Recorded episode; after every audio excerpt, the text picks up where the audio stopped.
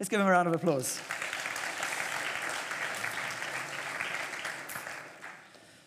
So, when Andy was called from Madagascar to South Africa, he didn't do what Jonah did. He actually got on the right plane and went to the right place. Unlike Jonah, if you remember, God comes to Jonah. He says, Jonah, you need to go to Nineveh and you need to tell them the message of the gospel. And uh, at the end of Jonah, we, we find out that Jonah didn't want to go because he knew God was kinder than he wanted him to be. And what you pick up in the life of Jonah is this guy who is radically nationalistic. He loves Israel. He loves the people of God. He loves the story of God. I imagine if you prick Jonah, he just bleeds the story of Israel. Everything inside of him was passionate about who God was through Israel and what God was doing in this amazing story of God. But, but it seemed like one of the things Jonah was missing was actually the God of Israel. He was more entrenched in who Israel was and, and all these promises to Israel and what Israel could become that he had lost a little bit of sight of the God who was over Israel. And that's what's so fascinating about this guy. He's a, he's a passionate nationalist and he's a very good sinner. So we're in good company. Jonah knew very well, and, and, and he was not so subtle. That's what I love about Jonah. Honestly, we are so subtle. We find such creative ways to dodge God. Jonah just blatantly says, No, God. God tells him to go there, and he gets a ticket to the other place. It's, it's as simple as that. He is a brilliantly honest sinner. And I think we'd do better sometimes to learn from Jonah, to be really honest sinners, to be able to go, actually, this is what I'm doing, and to not hide it behind all kinds of nuances and subtleties. So, what we're going to do today is we're going to carry on. We're in verse 4, and we're going to just look through a bunch of aspects that we learn. And if there was a title, I'd call it Storms, Identity, Idolatry, and Seeing God. Storms, Identity, Idolatry, and Seeing God. So, we're going to meander through the story, and by the end, I hope that you found yourself deeply enriched by God's word.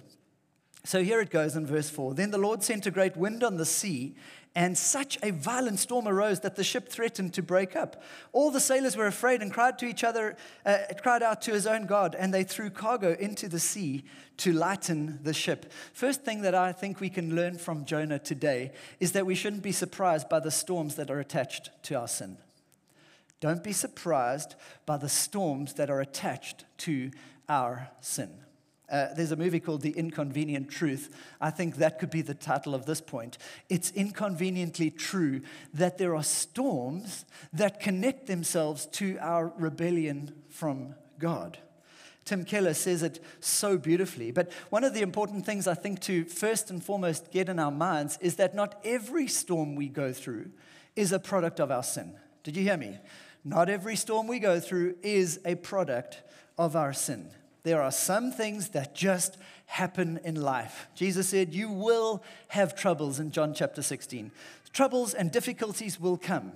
However, in Jonah's case, and often in our case, is that every act of, dis- of disobedience to God will have some storm attached to it. It's one of the amazing themes of the Old Testament that you'll pick up over and over, especially in the wisdom literature and especially in the book of Proverbs. We just can't uh, expect that our lives, if we turn our backs on God or that we do something that's contradictory to the will of God, that there won't be some corresponding storm that will come about in our lives. It's a, it's a bit of an awkward one, and it's one of those moments where you can hear a pin drop because we live in a world that doesn't like to connect the consequences of our lives to our own actions. We do a, a very good job in, in modern Western society to disconnect our activities to the consequences that might come from them. But the Bible sometimes speaks about God punishing sin. It says the Lord detests all the proud of heart, they won't go unpunished. Oh, but some other times, uh, the, you know, he talks about even punishing the people. The violence of the wicked will drag them away. Listen to this. The sin itself, the, the violence of the wicked will drag them away, for they refuse to do what is right. Isn't that interesting? The violence of the wicked will drag them away, for they refuse to do what is right. There's a sense that our own sinfulness, our own choices, can drag ourselves away into a kind of experienced storm. Derek Kidner writes Sin sets up strains in the structure of life which can only end in breakdown. Sin sets up strains, difficulties, challenges, tensions in our lives, which ultimately will lead to some sort of breakdown. It, it's, it's inconvenient and, and it's awkward to listen to. We, we really live in a world that, that is trying to disconnect our, uh, the, the concept of sin from humanity. Like, really, you do you. You become, you do whatever feels right for you. That's the motto of our culture. And the Bible flies in the face of that and says, no, you don't do you. You do what glorifies God, what you're made for, the deepest part of you. If you're redeemed and called by Jesus, is not to do you, it's to find a way to express love towards God and love towards fellow humanity. And that is to do the opposite of what sin is. If you choose to sin, you can anticipate some sort of storm, some kind of, of, uh, of, of uh, uh, consequence that will come about, some ex- corresponding experience that will be unhelpful, that will create a strain, that will create a breakdown in your life. Sin always hardens the conscience. It locks you in the prison of your own defensiveness and rationalizations and eats you up slowly from the inside, says Tim Keller. All sin has a mighty storm attached to it. And the image is pretty powerful. If you think about a storm, uh, it, it, it's unique. You know, even in the most technologically advanced world, we still can't control storms. Isn't that frustrating? You can't control storms. You watch in the news, these storms come and go, and we do everything we can to mitigate any of the pain of the storm, but we can't stop the storm.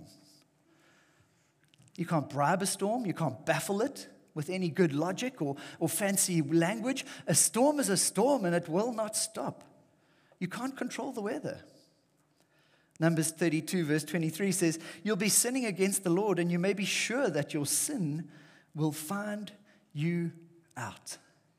Wow, this is an awkward way to start a talk. Hey, you normally want to start with some good energy and something that sucks you in, but, but Jonah today finds himself in a storm of his own making. A storm because he turned his back on God. And the scripture clearly says, The Lord sent a great wind on the sea. It was a pure and direct consequence because of Jonah's rebellion, because of Jonah's turning his back, his own sinfulness. I recently read a book that talks about the fact that much of our um, anxiety and depression it, seems to have increased with the decrease of our, our awareness of what a sin really is. And, and, and what the writer is not saying again, and let me clarify this, is that because you've got anxiety and depression, the more you have of that, the more you are a sinner. But what's interesting is that there is a correlation between our lack of awareness between what is right and wrong and our ability to say, you know what, I need to turn from this. I need to own this. I need to face the facts of what's going on in my life so that I can move forward. And uh, the, the author basically says, hey, as the increase of anxiety and depression has come, so has there been a decreasing awareness of sin. It's an interesting correlation that he draws.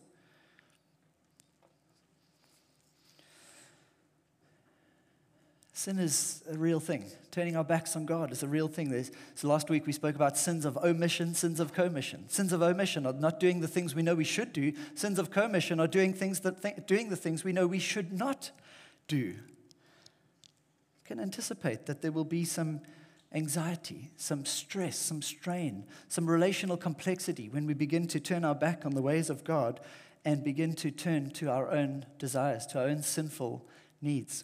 Hey, I had a, a whole bunch of these, and, and I continued to become aware of the storms that follow my own sinfulness. They can be really small, from a, from a lie that follows you to needing to tell the truth and the, and the conscious uh, need to, to get right with that, to maybe some, uh, an outburst of anger where you, you let loose and then suddenly you, you you've got this, this cloud of complexity in a relationship that you've got with someone. Hey, the, the storm will follow you wherever you go. And Jonah is no different, and you and I are no different. Two things I think storms do is firstly, they mess with the image of God of our, of, of our making. You see, we, uh, in Tim Keller's words, he says, we have a kind of God of our personal preference. We set up a God and we say, this is what I want God to be. In Jonah's case, he wants God to be a God who, who makes Israel look amazing, but definitely is not merciful to people like the Ninevites. He doesn't want that. And so he turns his back on that God. He says, No, God, you can't be merciful like that. Be merciful to Israel, not to Nineveh. For goodness sake, God, that isn't cool.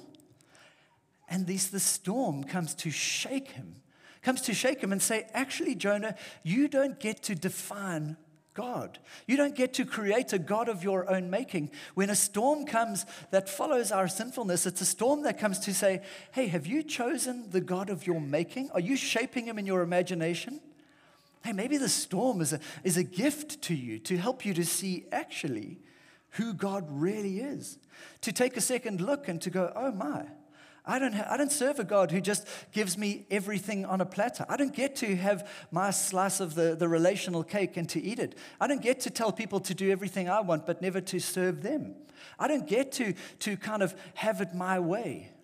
I don't get to just serve career all day and night and then expect to have an amazing marriage and a beautiful family that just loves me. I'm going to create a storm if that's, my, if that's what I'm up to. There's going to be some storms that follow my sinful priorities. They will come and they'll catch me out. And if I think God is wound and wired to serving on a silver platter all my preferences, then there will be storms that will follow me. Are you guys tracking me?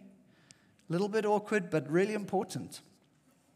The second thing we'll see, and that's probably a little lighter and, uh, and, and, and hopefully going to help us, is that storms come to reveal our idolatries and our identity. It says, in, uh, as we carry on from verse 5, but Jonah had gone below deck, where he lay down and fell into a deep sleep. We carry on where it says, they ask this question in verse 8 Tell us, who's responsible for making all this trouble? What kind of work do you do? Where do you come from? What's your country? From what people are you? He answered, I'm a Hebrew, and I worship the Lord, the God of heaven, who made the sea and the dry land don't know if you see these questions. Uh, I don't know if I should give you a clue or if I should treat you like, you know, grade 12s or varsity students. This was like high grade. I never spotted it. But can you see an interesting correlation between the questions that are asked and the way that Jonah answers them? Look at it says. It says, Tell us who's responsible for making all this trouble for us. What kind of work do you do? Where do you come from? What's your country? From what people are you?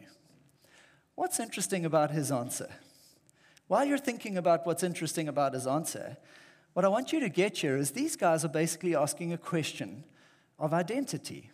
They're saying, Who are you? What are you all about? And by virtue of them asking, Who are you? they're actually asking, Whose are you? What uh, it was so important in that culture was when they were saying, Who are you? and, and what do you worship? Basically, what you worshiped was actually what you had given yourself to. That was the, the thing that you trusted yourself to. So when they're asking, Who are you and what work do you do and where have you come from? they're asking the question of identity, Who are you? But fundamentally, they're saying not just who are you, but whose are you? Who, who have you given yourself to? Which deity do you believe in? There, there are multiple deities out there. Which one do you believe in?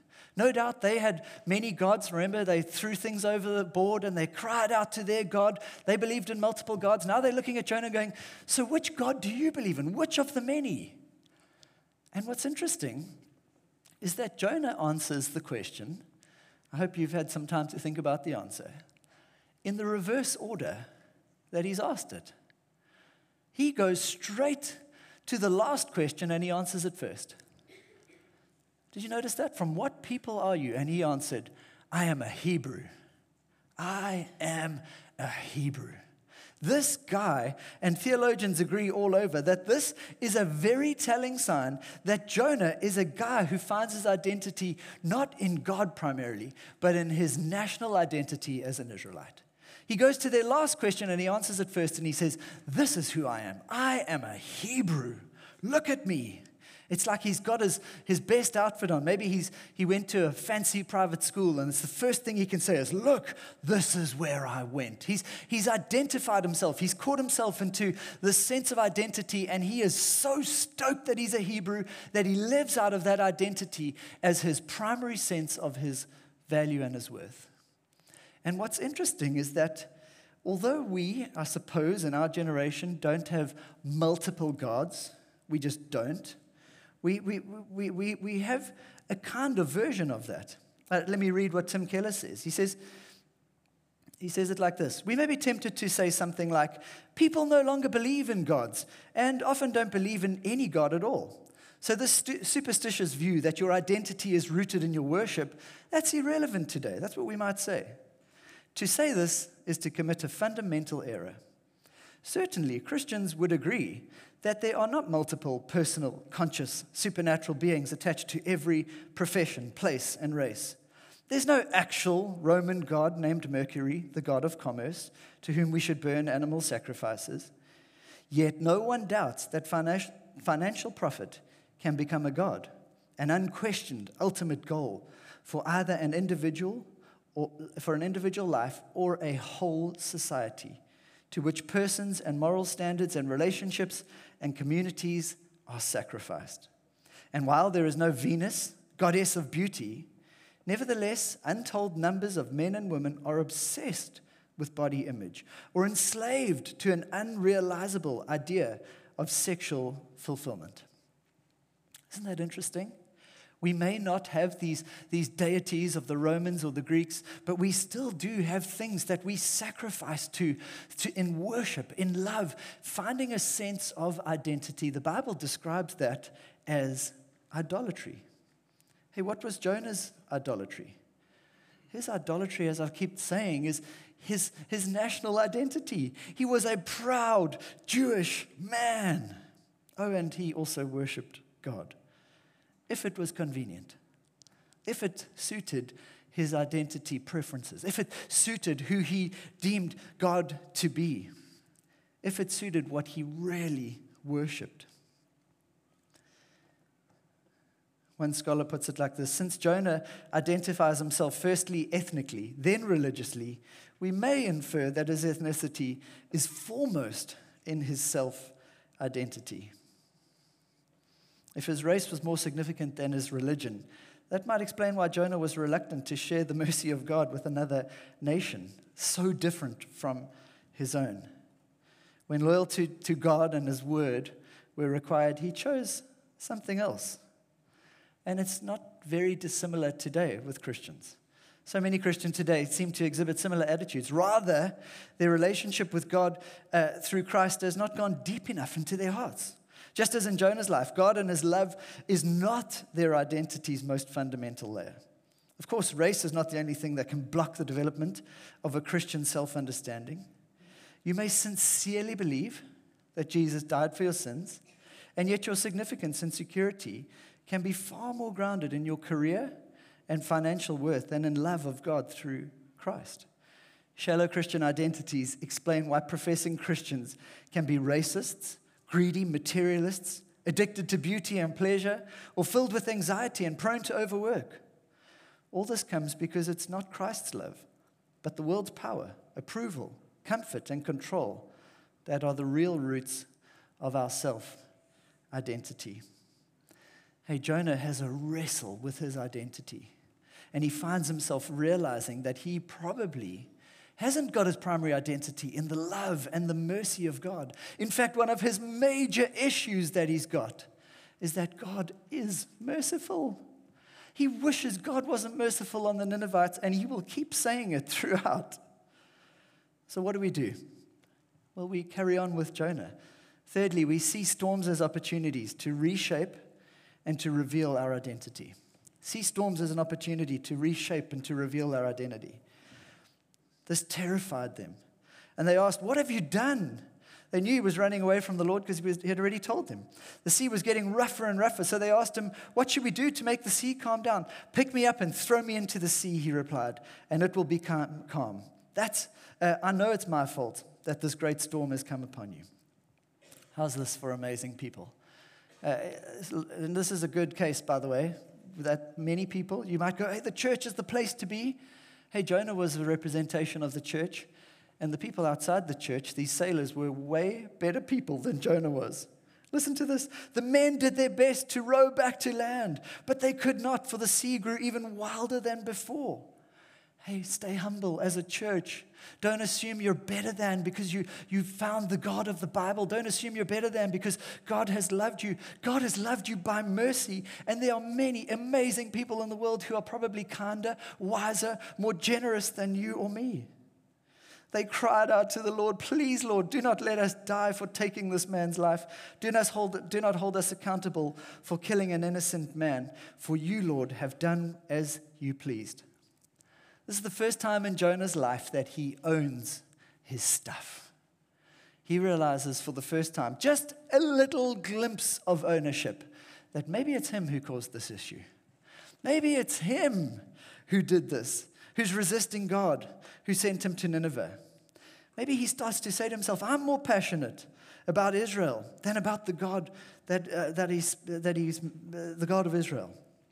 I put myself first, and I'm the one who's got us into this mess. He owns it.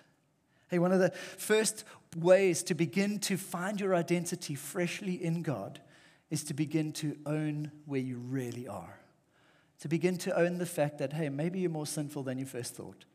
And maybe, just maybe, God is more loving than you ever dreamed. More sinful than you first thought, but, but maybe God's more loving than you ever imagined. That's the, that's the journey of finding your identity in Christ, is to realize that the stuff that we don't even always realize in our lives is what we've attached ourselves to. Most of us would go, you know what, I think I found my identity in Christ. But most of us would, if we scratch, when we go through storms, it's when we realize what is actually connecting, uh, uh, what we've connected our identity to. Hey, it's when we go through difficulties. And, and you know what uh, the Bible says is that we don't need to. You don't need to go through a storm, by the way. God can, you can prevent yourself going through storms. You can avoid some of the storms, not all of them. There will be trouble, but you can avoid some of them, I would suggest, by increasingly humbly coming before God and letting God shape your identity in His love by increasingly humbly coming and saying, God, it's by your mercy that I am saved. I am nothing apart from your amazing love. And because of that, I come to give myself freshly to you. Oh God, I, I know my temptations. I know my temptations, by the way. I, I, I love building. I love starting new things. I love adventures. I love going in, into new spaces. We had a week of leave this week, and, and I, I just realized, man, to be, uh, my, my, my illusion of happiness is to be in adventure, to be out on rivers catching fish, to be uh, going into wild and wonderful places and, and exploring amazing things. By the fourth day of my little holiday, a little storm cloud gathered over me. When I realized that I found identity in my own sense of adventure and, and progress and, and learning new things. Everything in me wants to catch a grunter on the Breede River, and I cannot do it. And it's tricky and it's getting to me. But you know what, what, what, what ends up happening is that I find an identity in this progress, and I begin to convince myself that I deserve it, that I deserve time from 6.30 till 8.30 or 9 on our holidays when our kids are sitting at home,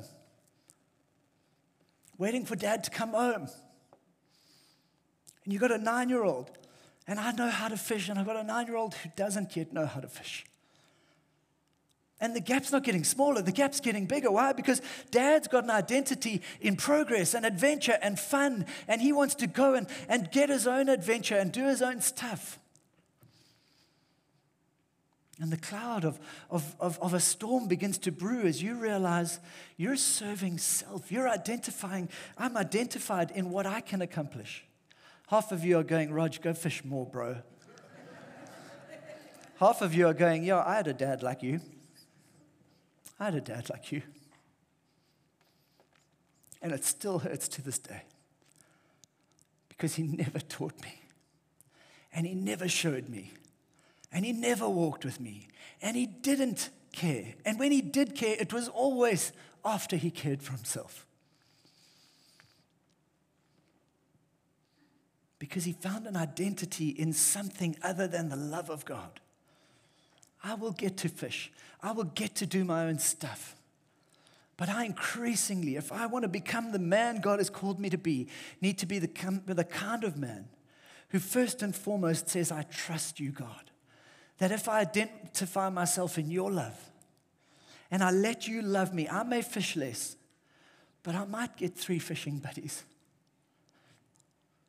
And I may be able to nurture some disciples along the way. I may never fish again.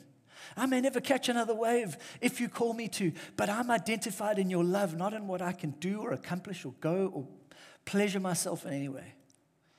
That's my story. What's yours? Because for each of us, there's a sense by which we, we connect ourselves to an identity, and a cloud or a storm will follow us as we choose something other than the love of Christ. See storms as opportunities to reveal what are you finding your identity in. They're going to come. The storms will come. It'll be financial pressure. It'll be the loss of something you love. It'll be some relational strife. And when that comes, can I plead with you? Don't let this talk be like a, a kind of Mickey on the windscreen. You just wipe it off because everything's going well now. Remind yourself what are you connecting your identity to? Because there will be a storm that will come, a cloud that will follow. I don't want it to be at my kid's 21st when there's just sweet stuff that's said. And you go, oh my gosh, I've wasted so much time on myself. And maybe I still won't have caught that grunter.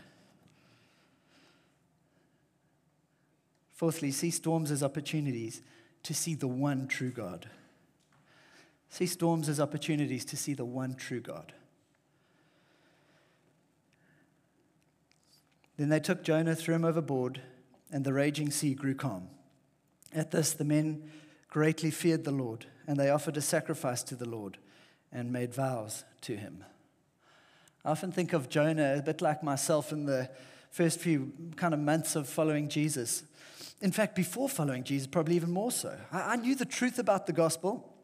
And, uh, and, and I so respected my parents' faith and love in Jesus, but I myself had chosen my own way and I was partying and drinking. And I remember sometimes going to the quiet, like in those dark toilets in a club. And uh, it was like, it was just a bit quieter. And um, I remember telling people about Jesus. I was like, couldn't believe it, but, but somehow I got to tell people about Jesus. Even before I was following Jesus, I was telling people about him, and I knew even churches to send people to. So I'm sitting in a club doing everything Jesus didn't, wouldn't want me to do, and telling these very desperate people who I could see were just so as lost as me the truth. And I often think of Jonah a bit like that. He's just such a terrible uh, kind of representation of Christ, and yet somehow God still uses him.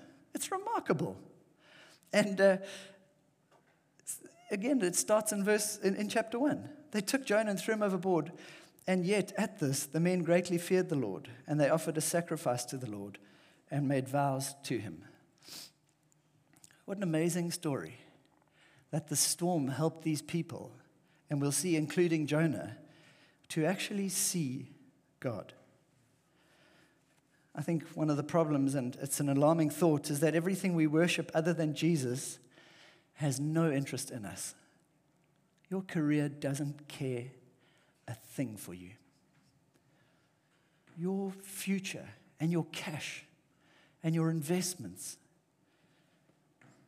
even the things that you think are going to care for you, maybe it's that companion you found or the companion you hope you will one day find. find. Do you know that they can't love you the way you need to be loved? Do you realize that the thing that you long for and you want so desperately is incapable of loving you the way you need to be loved? It's just not designed for it. It's impossible. The best thing we can do right now is to, is to stop. That, that's what the Bible describes as idolatry, is that chasing after something that will satisfy us and, and make us deeply happy, not realizing that it doesn't care at all for us because it wasn't made to care for us. It was only at best made to point us to the one who does care for us. Ah, that's why we're meant to, at the end of each month, look at our salaries and go, hey, God, all of this is yours. Some of it I give to these people. Some of us I give to this church. Some of it I, I, I, give towards education. Some of it, but all of it's yours, God. None of it can make me happy. None of it can solve the problems of the deepest parts of my heart. Hey, I want to encourage you not to let this talk, if you're in a good space, kind of just swish off the windscreen, move on. Identity is most deeply attached to those things that we idolize. Idolatry is about what we love and worship, what we treasure and what we live for. And most of us don't even know that we're doing it. What God does is He calls us into seeing Him freshly.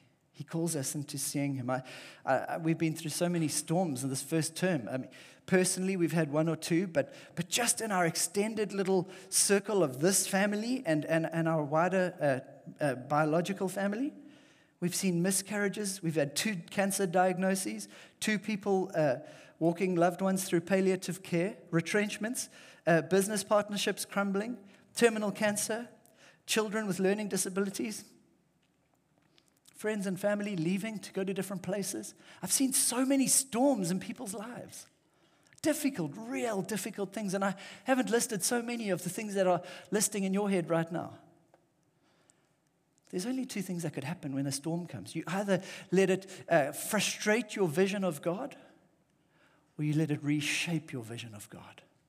And you begin to see the God that really is there.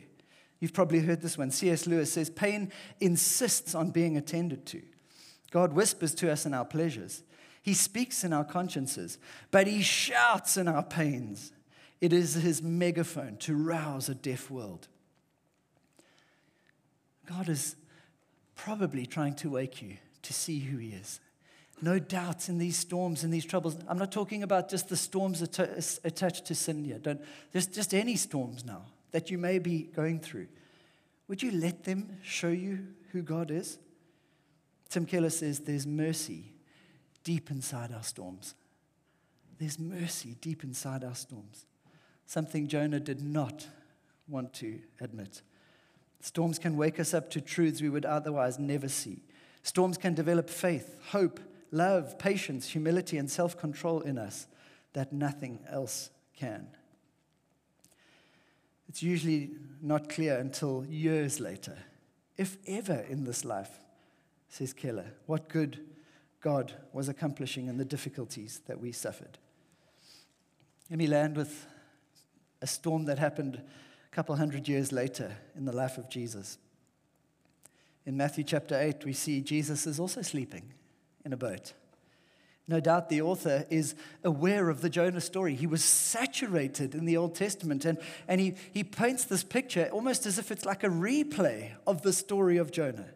And Jesus was sleeping, and the disciples went and they woke him, saying, Lord, save us, we're going to drown. Sound familiar? He replied, You of little faith. Why are you so afraid? Then he got up and he rebuked the winds and the waves, and it was completely calm. The men were amazed and asked, What kind of man is this? Even the winds and the waves obey him. This time Jesus is sleeping and he's woken. But notice what he does. He looks his disciples in the eyes and he asks, Why are you so afraid? Essentially, he's going, Can you see with your own eyes who is right in front of you? As you go through your storms, can you see who is right beside you? The God of love. When you place your identity in anything other than Jesus, it's, it's a fear based decision. You're, you're saying, My career can fix this. My companion, they'll fix this. My cash, it'll sort it all out. When you look up and you look at Jesus, you go, I trust that only you can. I trust that only you can fix this.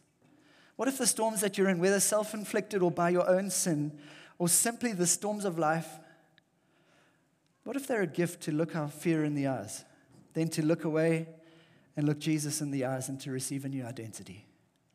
What if the storms you're in are actually a gift? To see God. What's so amazing is that Jesus doesn't do what Jonah did. Jesus doesn't jump in and go, okay, cool, I'll go in, guys, and I'll solve your problem like Jonah did. Why? Because he knew his storm was coming later. He knew he was going to face the ultimate storm.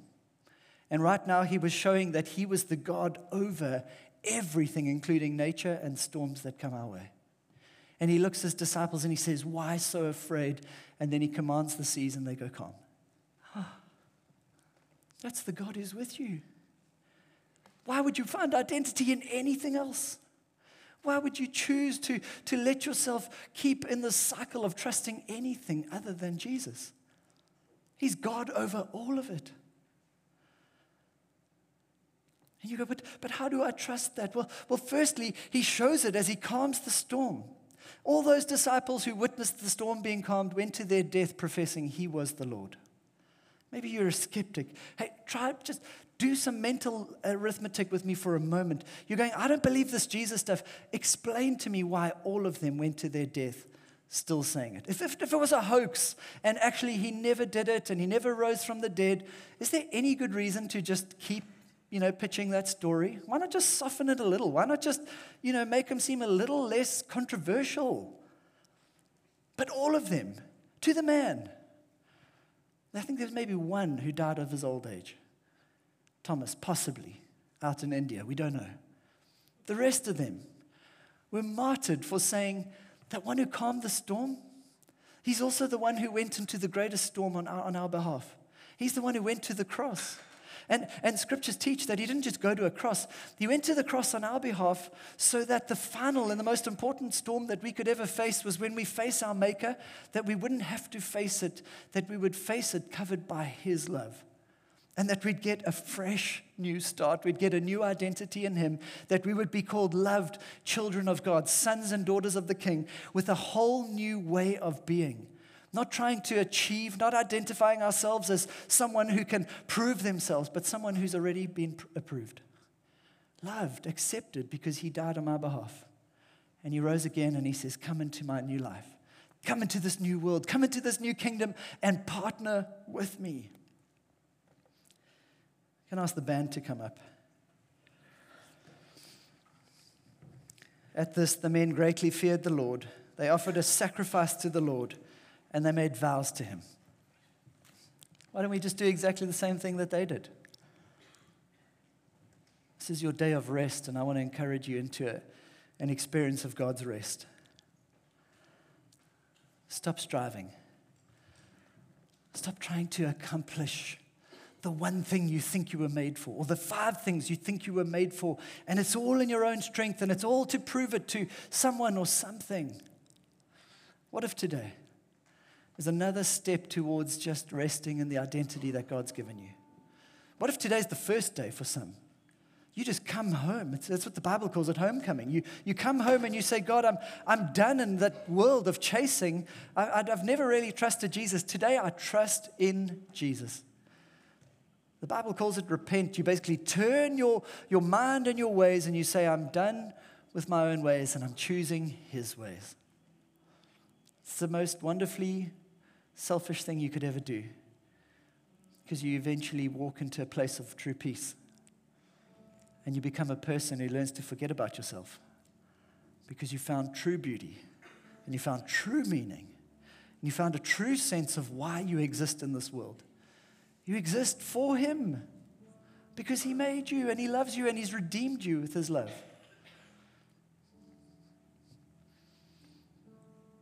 I ask you to stand, close your eyes with me. We're going to pray.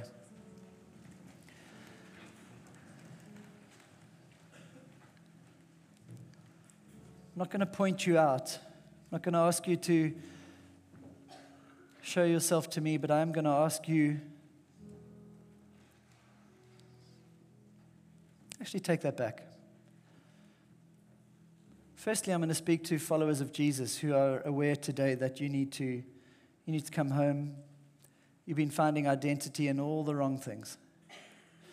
You've been finding identity in what you can accomplish and maybe even in, in your victimhood. Some of us here today, we find our identity in how hard life has been to us. And so we find it so easy to tell the story of how bad it's been. Do you know that's not what, uh, what primarily identifies you if you're a follower of Jesus? You're not a victim, you're one who's loved, you're a child. Maybe today you just have felt the, the fresh pressing of the Spirit on your heart and you're going, I've got to turn. I've got to, I've got to find this stuff again. This is if you're a follower of Jesus and you just you feel the sense of, I'm coming home. I'm going to ask you to pop up your hand with me and just show yourself and say, Roger, pray with me. I, I want to, I want to say yes freshly. I want to say yes freshly to God. Wonderful. You can put your hands down once you put them up. So many lovely hands. Just saying, Here I am, Lord. I'm coming home. Wow. Beautiful. Beautiful. Thank you, Lord. Wow. Maybe there's some of you saying, This is my first time. I just want to, I want to come home. I want to say yes to Jesus. I want to start walking with Christ. I want to know this whole thing of relationship with Jesus. You just slip up your hand and slip it down so that I can know I'm praying with you and for you. You're saying yes to Him. Wonderful. Wow.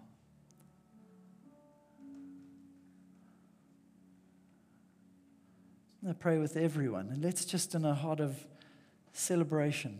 There may be others. You know, it's this is putting your hand up didn't make it more real. Maybe you didn't have the courage to put your hand up, but God has got you right now. Hand might not have gone up, but tears are coming down. Hand might not have gone up, but your heart is alive to God right now. That's okay. Jesus, today we just thank you for your love. We thank you for your love in the storms. We thank you for your love over the storms. And we come freshly home to you.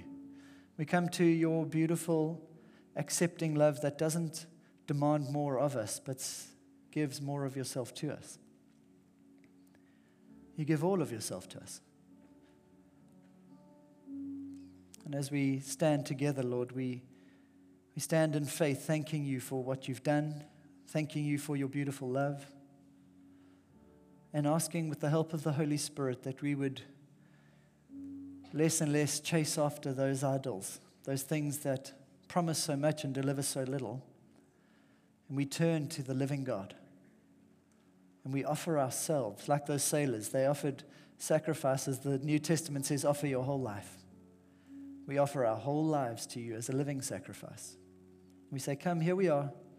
Do with me whatever you will. You love us more than any of the idols that we've worshipped and that we trust in.